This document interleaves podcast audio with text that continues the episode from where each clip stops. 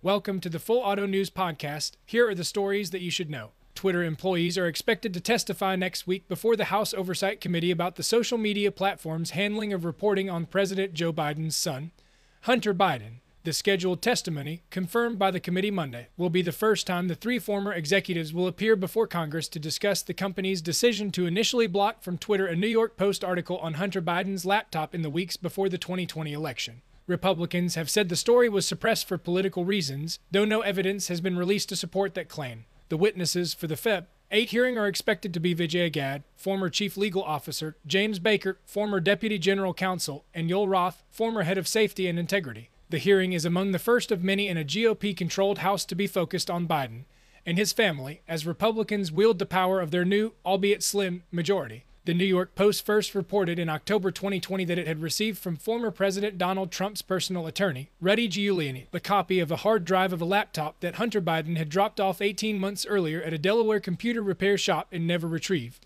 Twitter initially blocked people from sharing links to the story for several days.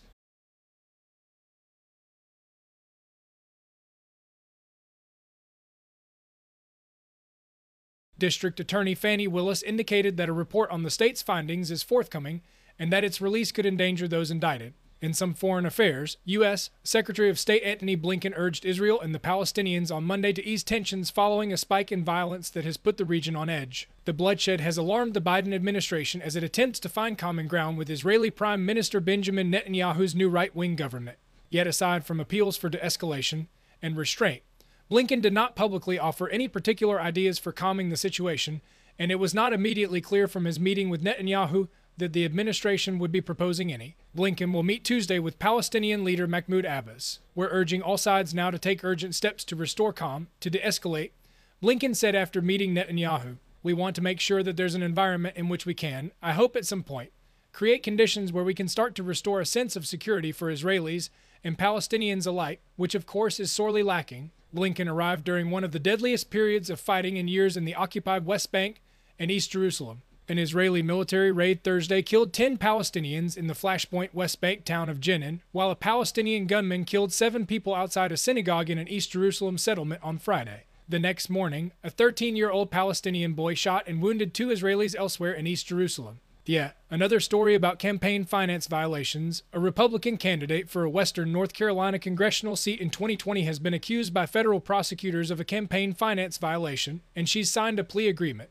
Linda Bennett is charged with willingly and knowingly accepting, on her campaign's behalf, $25,000 in contributions during 2019 from a relative that were provided in the name of another person. The relative was identified as someone who had loaned Bennett $25,000 earlier in the year. Another document filed on Monday by one of the federal attorneys in U.S. District Court for the District of Columbia requested a court hearing because Bennett has signed a plea agreement and statement of offense. Federal law, during the 2019-20 election cycle, limited an individual's campaign donation to a federal candidate to $2,800 per election, or $5,600 in total.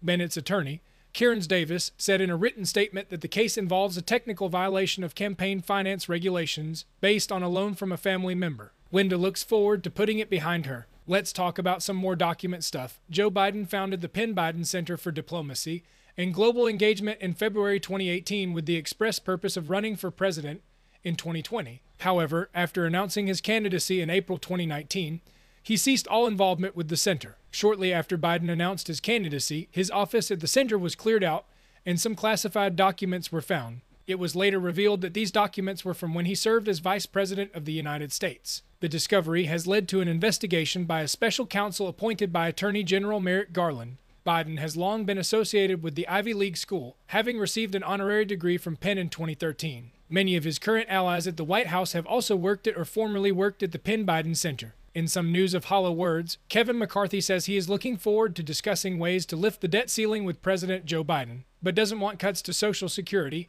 and Medicare.